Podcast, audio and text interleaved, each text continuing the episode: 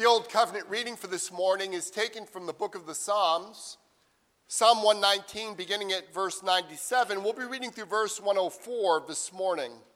The word of the Lord. Oh, how I love your law! It is my meditation all the day. Your commandment makes me wiser than my enemies, for it is ever with me. I have more understanding than all my teachers, for your testimonies are my meditation.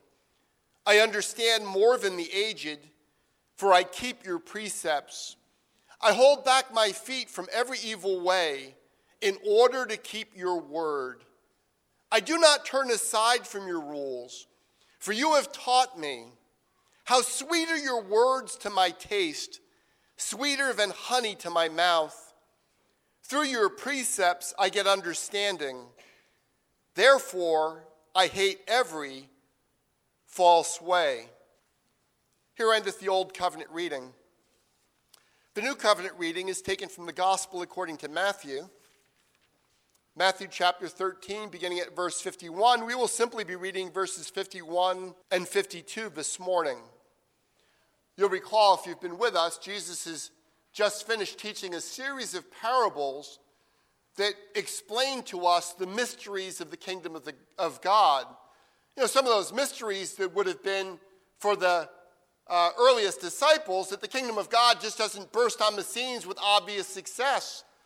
We have, for example, the parable of the sower, where uh, the seeds would fall on different types of soil, and some of it um, would not produce any fruit at all, while others would produce a great harvest. Jesus is very concerned that the disciples would grasp these parables and apply them in his, their own lives.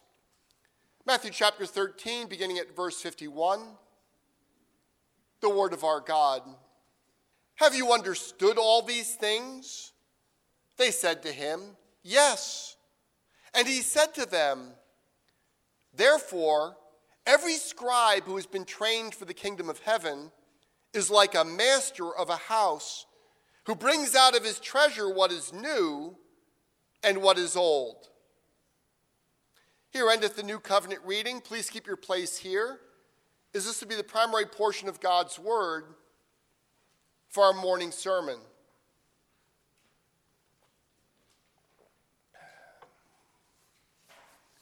Whose responsibility is it to hand on the Christian faith to the next generation.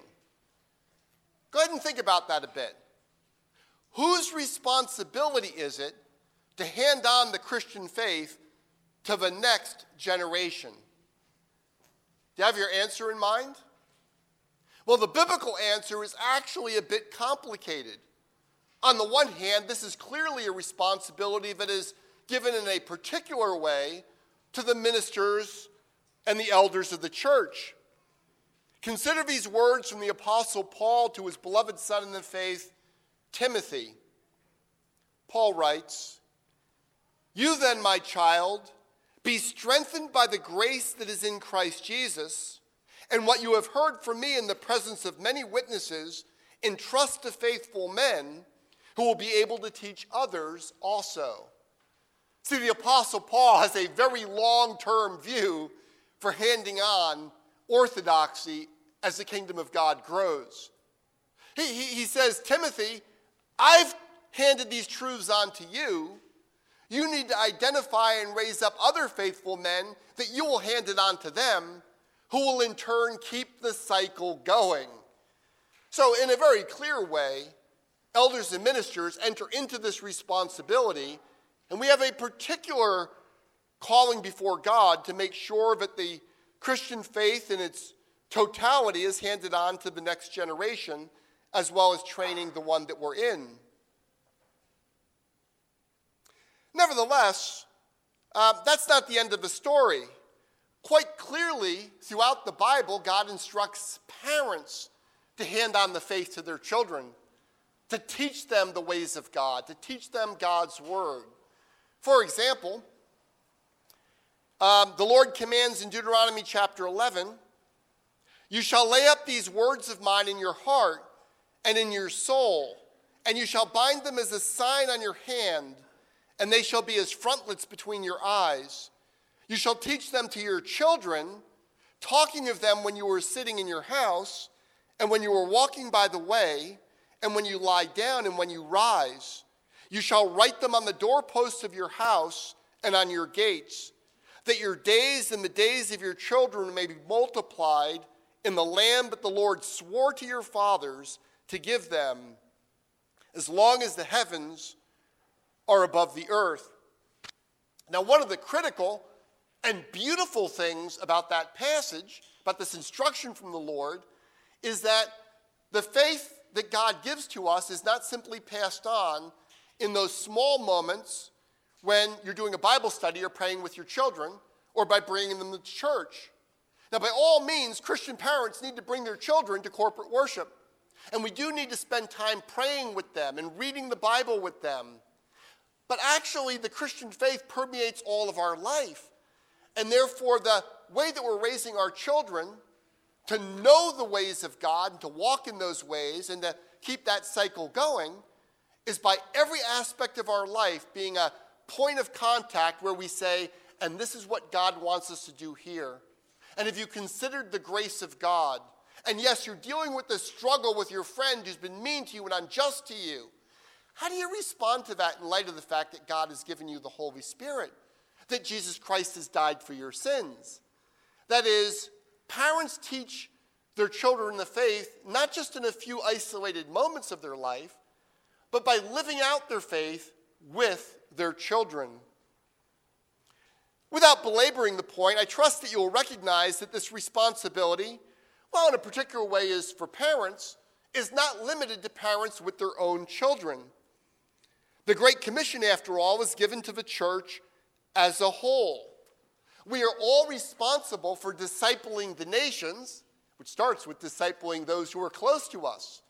Uh, for this reason, whenever a person is received into membership in this church, the minister declares, say it's Bob, as Bob is received into full communion in this church, the whole congregation is obligated to receive him. For in Christ we are members of one another. Christ claims this brother as his own and calls you to serve him in love. Therefore, you ought to commit yourself before God to assist Bob in his Christian nurture by godly example, prayer, and encouragement in our most precious faith and in the fellowship of believers. See, we're members of one another, and we're all part of the priesthood of all believers. Therefore, we are all responsible to build each other up in the faith and to hand it on to the next generation. Uh, this morning, Jesus tells us some important things about how we are to do this. We're going to look at this morning's passage under four main headings. First, where do we begin? Second, priceless treasure. Third, unchanging truths. And fourth, new wineskins. Let me give those four to you again. First, where should we start? Second, priceless treasure. Third, unchanging truths. And fourth, new wineskins. Now, if you simply step back and think about passing on the treasures of the Christian faith to the next generation, the task can seem so overwhelming that we get paralyzed and we end up doing nothing. So, the question we have to begin with is where should we start? And once I give you the answer, it'll be obvious. The place we need to start is with ourselves. That is, as we go out in the Great Commission to make disciples, the very first person we need to disciple is ourselves. Jesus asks, Have you understood all of these things? Now, Jesus is about to talk to his disciples as being scribes of the kingdom. Uh, in particular, scribes who have been trained for the sake of building up the kingdom. But that begs a question what are scribes called to do? Well, scribes are called to accurately and carefully preserve the faith, preserve the Word of God. They're called to train their own generation in this, and they're called to pass it on to the next generation. And Jesus says the first thing we have to consider is do you understand these things? Right? Because you can't pass on the Christian faith if you don't have it yourself. If you don't possess it, if you're not growing in it, if you're not living it out in your own lives. The only way we can pass on the Christian faith to our own generation and the next is if we possess and understand God's revelation ourselves. Now, thankfully, in this church, this is a church that you take the Word of God with great seriousness. And so, most of you regularly read God's Word. You pay attention in corporate worship. Uh, some of you read um, a number of theology books and you study and you listen to sermons and podcasts and lectures and all those sorts of things. So, in some ways, we're already off to a really good start. And yet, we have a problem, or uh, at least a challenge. And it's a challenge that we all face. It's not a shortcoming of ourselves, it's a challenge we face because of the culture we live in. We live in an entertainment culture, right? America, to a very remarkable degree, uh, is a culture that is uh, marked out by people watching television and movies and various ways that people want to entertain you to take your money from you, among other things. And um, I'm not saying entertainment's all bad, but there's a problem with entertainment. It changes the way that we learn. Um, if you're watching a, a football game, or you're watching a movie or you're watching a sitcom on television, it demands almost nothing of you. Right? You can do that passively. If uh, you're sitting there and your mind wanders for 10 minutes and you don't pay any attention at all, but you're kind of enjoying yourself, it's just fine. I mean, nobody's going to give you a quiz at the end of the show. And what that actually does is it conditions us to not be active learners, to be passive and just let things sort of wash over us and then we come to a, a lecture, or we go in, in terms of reading, or we come to a sermon in church, and we can actually enter in with that same way. And you know, there's a saying that goes, we program our devices, and then our devices program us. And all this screen time that we have and all this entertainment in our culture can lead us to coming to church and being very passive. I sat there, I enjoyed it, it was fine. But actually, if we do that, we're going to miss out on a huge amount of what we would learn if we were active and engaged and thinking, how does this apply to me? Is this really based on God's word? Right? So we have to be intentional about being active listeners and active learners when we're reading God's word. Uh, to make matters worse, um, most of us have smartphones or tablets. I say worse, but actually, they're amazing devices. They do wonderful things for us. I'm not saying you should throw out your smartphone. Um, and the good news for us is we do not have to become like the Amish or become Luddites in order to learn better in general or to learn better about the things of God. But what we do need to do is be intentional. We have to recognize that we could easily drift into this rather passive way of doing things. Lots of studies have shown that because of these changes in our culture over the last 20 years, people don't read as well. Because social media and, and all this data coming into us has led us to learn just to skim over things. But you don't want to skim over God's word and not grasp the meat of it for yourself. And you don't want to do that when you're listening to sermons either. So the good news is we don't have to live like the Amish in order to significantly improve our ability to learn in general and to learn the things of God in particular. What we do need to do is to be intentional. Uh, long before the internet and smartphones were invented, J.C. Ryle wrote, Let us watch our souls in this matter. Let us take with us to church not only our bodies, but our minds, our reason, our hearts, and our consciences. Let us often ask ourselves, What have I gained from this sermon? What have I learned? What truths have been impressed on my mind? Intellect, no doubt, is not everything in religion, but it does not therefore follow that it is nothing at all.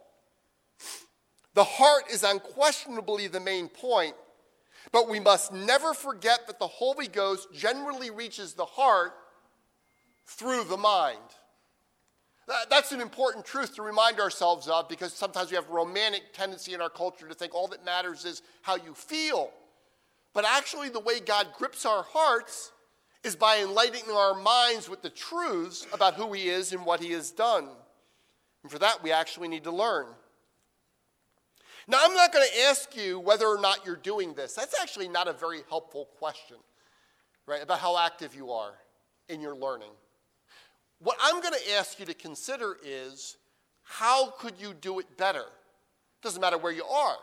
All of us could be better about how we learn the things of God, being intentional about it.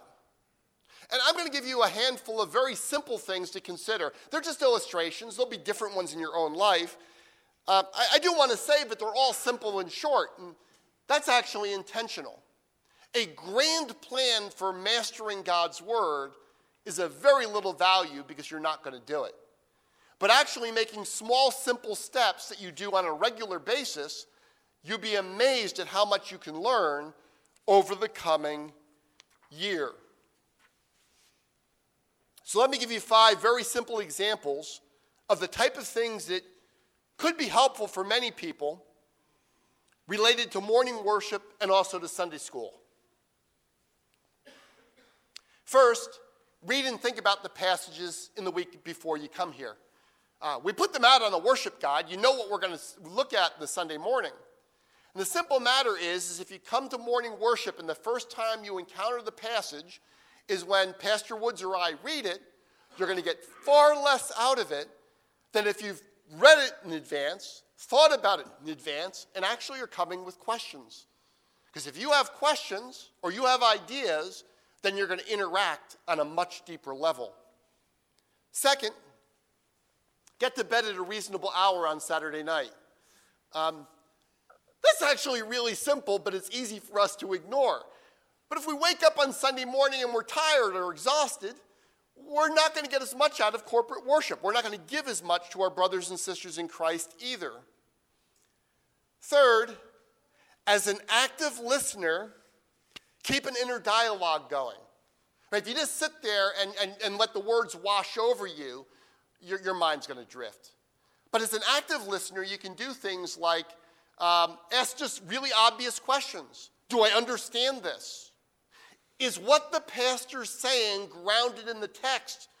Right? Because you want to ground your faith in the Word of God, not in what some minister says. Um, how does this apply to me? How does this apply in our family life, in my business life, and so on? If you're just asking those questions throughout a sermon, you're going to get vastly more out of it. Fourth, ask questions. Um, one of the most dangerous things for people as, as theologians is when they move from being really excited about learning to thinking they're supposed to already know everything. Because then they stop asking questions and they stop learning uh, what you want to be able to do is talk with each other. After a service, hey, I, I was confused what Pastor Booth was talking about today. Did you get that point? And of course, you can ask Pastor Woods or myself. Uh, you may have difficulty grabbing us right after worship, right? But you send us an email. We will write you back. We will call you. We, we love to talk with you about God's Word. And it's a very simple thing to do. I didn't understand something. Let me ask someone. And fifth, and this applies to Sunday school, one of the time tested ways of passing on the faith to the next generation is through catechisms. Catechisms provide a well balanced, concise, and accurate treatment of the main points of the Christian faith. And right now, Pastor Woods is teaching the Heidelberg Catechism in adult Sunday school class. And, and this is actually on our worship guide in the, the week before. And again, be active with it. And it's not that hard. You do not have to go and read the Heidelberg Catechism in German and Latin in order to get this. As you read the catechism questions, just ask these questions Do I understand what he's talking about? Do I see how it's grounded in Scripture? Right? You don't want to ground your faith in the church, even something that's so well done. Is this what the Bible teaches? Now, it is. But you need to see that for yourself. And thankfully, you can look at the catechisms, there's going to be proof text with it. And there'll be a lot more that can be said. Is this what God says? And what difference does it make in my life? And, and actually, for most of you, a very helpful thing is to take one more step and ask this question I now have this truth. How would I explain it to someone else? To my wife, my children, my friends? And by the way, you can go ahead and do that, right? Just you look into the catechism, you got a truth, you're talking to one of your children, you're talking to a friend of yours, and say, hey, you know, I was just reading this thing. Uh, I just want to share this one thing with you. And it shouldn't be that complicated because the catechisms are designed to be concise and clear. Right? That, that's all you really need to do. You don't need to go to seminary. You, you don't need to master Greek and Hebrew. That's important for pastors, but it's really not important for you.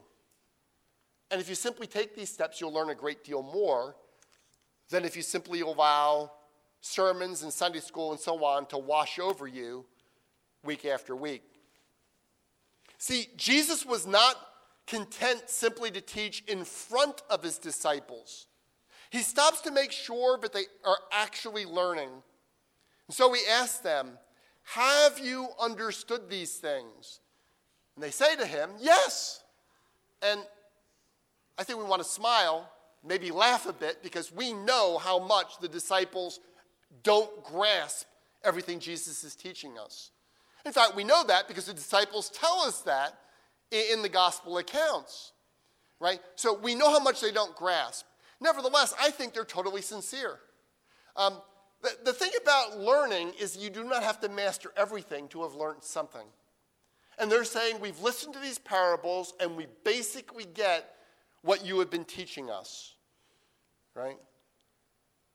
The disciples are simply and sincerely affirming that they have followed what Jesus is trying to teach them. Verse 52 And he said to them, Therefore, every scribe who has been trained for the kingdom of heaven is like a master of a house who brings out of his treasure what is new and what is old. So while the disciples affirm they understand what Jesus has been teaching, Jesus wants them to understand something else about the content of his teaching, and that's that it's a treasure. He actually makes a pretty significant shift here right? From being a scribe to being the master of a house was a treasure out of which they can bring gifts to other people. Jesus is telling us that the Word of God, that's what's in focus here, the Old Covenant and the teaching that He's now bringing them to them in a fresh way, understanding the things of God is a priceless treasure that they are called to share with others. Please think about this in your own life. The Lord is putting resources at your disposal so that you can bless other people with them. And what is this treasure? Well, quite clearly in the context, it's the Word of God and understanding the Word of God. As the psalmist put it in our Old Covenant reading this morning, Oh, how I love your law! It is my meditation all the day. Your commandment makes me wiser than my enemies, for it is ever with me. I have more understanding than all my teachers, for your testimonies are my meditation. I understand more than the aged, for I keep your precepts. I hold back my feet from every evil way in order to keep your word. I do not turn aside from your rules, for you have taught me. How sweet are your words to my taste, sweeter than the honey to my mouth. Through your precepts I get understanding. Therefore, I hate every false way. So ask yourself this question How valuable is the Word of God to me? You know, people spend a lot of money to go to a really good college to get four years of education. That can be really great value in their life. You know, learning a lot, becoming somewhat of an expert on a subject like biology is good, right? As Christians, we're not going, that's bad, right? You don't want to do that. You just want to spend all your time in the Bible. That's a good thing to do, it's valuable. But what good does it do you to become an expert in biology, famous throughout the world, and to miss God? To not know who God is and what God wants out of your life. Furthermore, the Word of God is incredibly practical. The psalmist confesses that meditating upon the Word of God has made him wiser than his teachers and with more understanding than many who are far older than he is. Young people, you're in a tough place in life, actually. You, you now have to make all sorts of important decisions about friendship, about college, careers, about how to handle money, about how to deal with people who are dishonest toward you, all sorts of things. about temptations in life, you have to make those decisions when you're not yet ready to do so. By the way, it's not just you. I, I want to say the young people in this church are way ahead of where I was when I was your age. It's not just you. None of us, when we're at that point in life, when we're in our later teen years, right, we don't have the wisdom we need to make those decisions on our own. You know, God understands that. Not only does God understand that, God has done something about it. He's given you a book, the book of Proverbs. Book of Proverbs is specifically written for people making that transition from their teen years into adulthood. It's good for us older folk too, but it's specifically written for that age so that you'll have God's wisdom on how to deal with those decisions. Think about how valuable that is to you. The mistakes that you can avoid making and the wise choices you can make simply because God is giving you the treasure of His own Word. Now, the challenge for us is God has made this treasure so readily available to us, we can take it for granted. Think about this. If God only spoke to us once a year, some retreat in the White Mountains, it's the only time you can have God's Word, we'd all go. We'd all go and we would be focused. We'd want to get everything out of it because God is speaking. But what God has done is He has lavished His grace on us so that we all have Bibles in our own language. Not only do we have Bibles in our own language, we can, we can dial it up on the internet so we can listen to it. We can listen to sermons. We have preachers and teachers and resources. And the very extraordinary nature of God's grace in making His Word so available to us can lead us to thinking it's not that special. But, beloved, it is more valuable than gold or rubies. Through God's Word, you come to understand who God is, what He has done in Jesus Christ. You, you come to a knowledge of salvation and the forgiveness of your sins, and you come to understand how you can live in a way that glorifies and enjoys Him forever.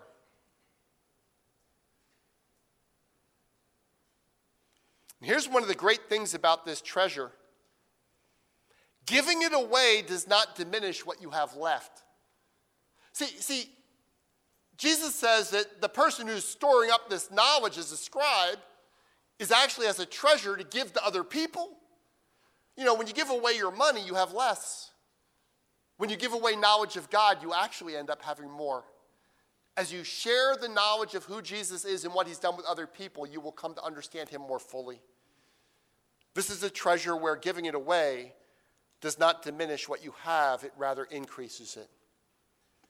Then Jesus adds something that might have taken his disciples a fair amount of time. I, I suspect even a fair amount of time after Pentecost, as I read the New Testament epistles, to fully work out. Jesus says, Every scribe who has been trained for the kingdom of heaven is like a master of a house who brings out of his treasure what is new and what is old. Well, what's new and what's old? Let's start with what's old. What has Jesus been doing through his teaching and preaching ministry? It's probably not a question you would ask yourself. You just think Jesus is God, he teaches the truth. But, but think about how he's teaching the truth. He's actually doing two things. First, he's teaching the Old Testament and he's stripping away the misunderstandings of the Old Testament that had crept into Judaism.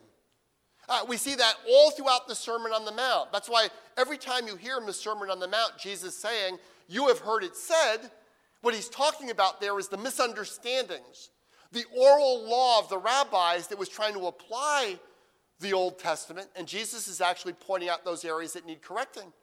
And Jesus is saying that's not what the Old Testament taught. I say to you, I'm giving you the authoritative interpretation as God come in the flesh. So Jesus is teaching the Old Testament, but Jesus, of course, is also teaching things that are new. Right? Jesus is opening his mouth and revealing mysteries that have been hidden since the foundation of the world. He's doing both, and he's saying the scribe that's trained in the kingdom, that's us as disciples, we're to do both as well. It's vital for us to grasp that this fresh revelation from Jesus does not do away with prior revelation. Um, in some ways, you would think that's just obvious as you read the New Testament. Right? It's hard to see how people miss this, but actually, throughout church history, um, this has been a common heresy. In the early church, uh, a heretic by the name of Marcion wanted to get rid of the Old Testament, nothing to do with Christians. Showed up again in the time of the Reformation. It has shown up again in our own day. Uh, Andy Stanley, the, the son of Charles Stanley, a very famous preacher, actually, Andy Stanley's pretty famous in his own right, has tried to do this very thing. He talks about untethering the Christian faith from the Old Testament. That's a heresy because it's God's word. What do you mean, untether the church from the word of the living God? But I want to suggest that while we can point at those who, who are engaged in this as a heresy, as a practical matter, it's an easy thing for Christians to do. The New Testament is more accessible to us, and so we can actually ignore the Old Testament while asserting that it's the authoritative Word of God. And Jesus is saying, No, I actually want you to understand it. I want you to apprehend what God is showing you in there for your own life and also for the sake of those around you. Well, as I say, I, I think it's vital to grasp that Jesus is absolutely clear that the New Testament does not abolish the Old. Um, think of what he says very early on in the Sermon on the Mount, right? Jesus says this about the Old Testament Do not think that I have come to abolish the law or the prophets. I have not come to abolish them, but to fulfill them. For truly I say to you, until heaven and earth pass away, not an iota, not a jot will pass from the law until all is accomplished. Therefore, whoever relaxes one of the least of these commandments and teaches others to do the same will be called least in the kingdom of heaven. But whoever does them and teaches them will be called great in the kingdom of heaven. Um, I don't know how he can be more clear, right? I, until heaven and earth pass away. He's not just talking about something that's going to take place in the next two, three years of his life. He's not saying until I rise from the dead. Until heaven and earth pass away, not an iota, not a jot will pass from the law until all is accomplished. Therefore, whoever relaxes one of the least of these commandments and teaches others to do the same will be called least in the kingdom of heaven. But whoever does them and teaches them will be called great in the kingdom of heaven. Um, R.C. Sproul tells a story because this has been a problem that happens throughout the church. and happened in his own ministry. Um, he was uh, lecturing in Scarsdale, New York, a very, very affluent town um, in southern New York. And uh, after the lecture, they went back to someone's home, this very nice, beautiful, large home. They went in the living room, they're going to pray, and someone turned the lights out, and they all started praying to their dead relatives. And, and R.C. Sproul jumps up, he turns the light on, he stops everyone. Hold on, what are you guys doing here? And he explains to them that God had forbid contacting the dead, right, praying to the dead in the Torah. In fact, he assigned the death penalty to it. It was such a serious offense to God in terms of that type of false worship. You know what they said, of course. That's in the Old Testament. And R.C. had to point out to them what I want to point out to you. What is it that makes you think that that which God hated in the Old Testament, he's now pleased with in the New? Of course, it's not just about commandments, but this is an illustration of that. See, God is the same yesterday, today, and forever. Uh, he does not change and therefore his word is true forever. That's what Isaiah tells us, right? The, um, all flesh is like grass. Right? We're all going to fade away. Human institutions are all going to fade away. Yes, the United States of America, if the Lord tarries, will fade away, but the word of our God will endure forever. Beloved, the Old Testament is not God's word emeritus. Our God is the same yesterday, today, and forever. Furthermore, the Apostle Paul writes All scripture is breathed out by God and profitable for teaching, for reproof, for correction, and training in righteousness, that the man of God may be complete, equipped for every good work. Now, when Paul writes that to the New Testament church, he primarily has the Old Testament in view. Yes, they're already are writing New Testament scripture, right? So I'm not saying that's not in view, but he primarily has the Old Testament in view. And what he's saying is the Old Testament is breathed out by God, every jot and tittle, and it is profitable for teaching, for reproof, for correction, for training in righteousness, that you might be thoroughly equipped for every good work. It's God's gift to you. Now, if we're to be faithful and effective scribes of the kingdom, we need to learn to trust and obey the first three quarters of our Bibles, and not just those books that make up the New Testament. On the other hand, this is a challenge for us. Um, the Old Testament is longer, it's three quarters of your Bible.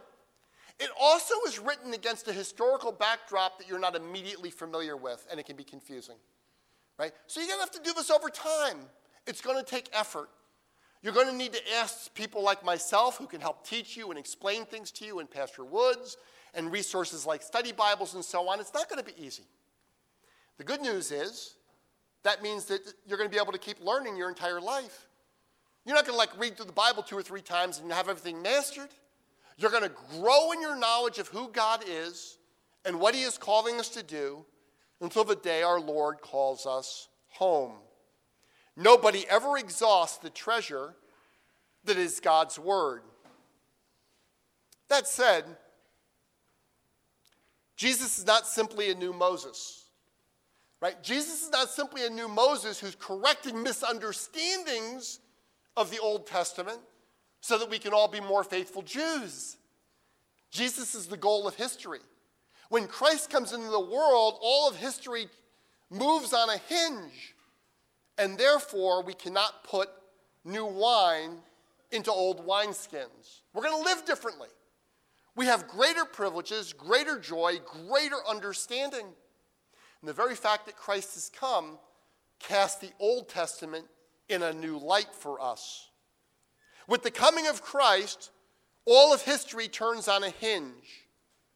That means we not only have the extraordinary treasure of the New Testament, where we receive God's own explanation of who Jesus is and what he has done, the coming of Christ also casts a brilliant light over the Old Covenant. You can now read Genesis 22 with fresh insight. You know, um, Isaac was not saved because a goat was, was caught, I mean, a, a ram was caught uh, in, in the bushes by its horns. Right? We understand that it's Christ is the substitute. And you get that throughout the whole Old Testament as you see all the Old Testament and all of history points forward to who Jesus is and what he would do. You have the privilege of being able to understand the Old Testament in a way that Old Testament saints could never do because you have seen the Christ. As Peter would write in his first letter, though you have not seen him, you love him. Though you do not now see him, you believe in him and rejoice with joy that is inexpressible and filled with glory, obtaining the outcome of your faith, the salvation of your souls. Concerning this salvation, the prophets who prophesied about the grace that was to be yours searched and inquired carefully, inquiring what person or time the Spirit of Christ in them was indicating when he predicted the sufferings of Christ and the subsequent glories. It was revealed to them that they were not serving themselves, but you, in the things that have now been announced to you through those who preach the good news to you by the Holy Spirit sent from heaven, things into which the angels long to look. Do you hear what Peter's saying? We are far more privileged than even the Old Testament prophets were who had received direct revelation from God. Right? You are more privileged than Jeremiah, than Isaiah, than Jonah. You are more privileged than the Old Testament prophets who received the direct revelation of God. Indeed, even the angels long to apprehend what Christ has done for us and what the triune God has revealed to us. The question, therefore, is what will you do with this treasure? Jesus tells us that it's a treasure that is to be shared. But the only way we're going to share it, and the only way we're going to benefit from it, is if we read it, we study it, we meditate upon it, we trust it, we put it into practice, and we proclaim it to the world. Jesus has given us this promise. Whoever relaxes one of the least of these commandments and teaches others to do the same will be called least in the kingdom of heaven. But whoever does them and teaches them will be called great in the kingdom of heaven. And our Lord Jesus Christ has told us these things because he wants you to be great in the kingdom of heaven. Amen.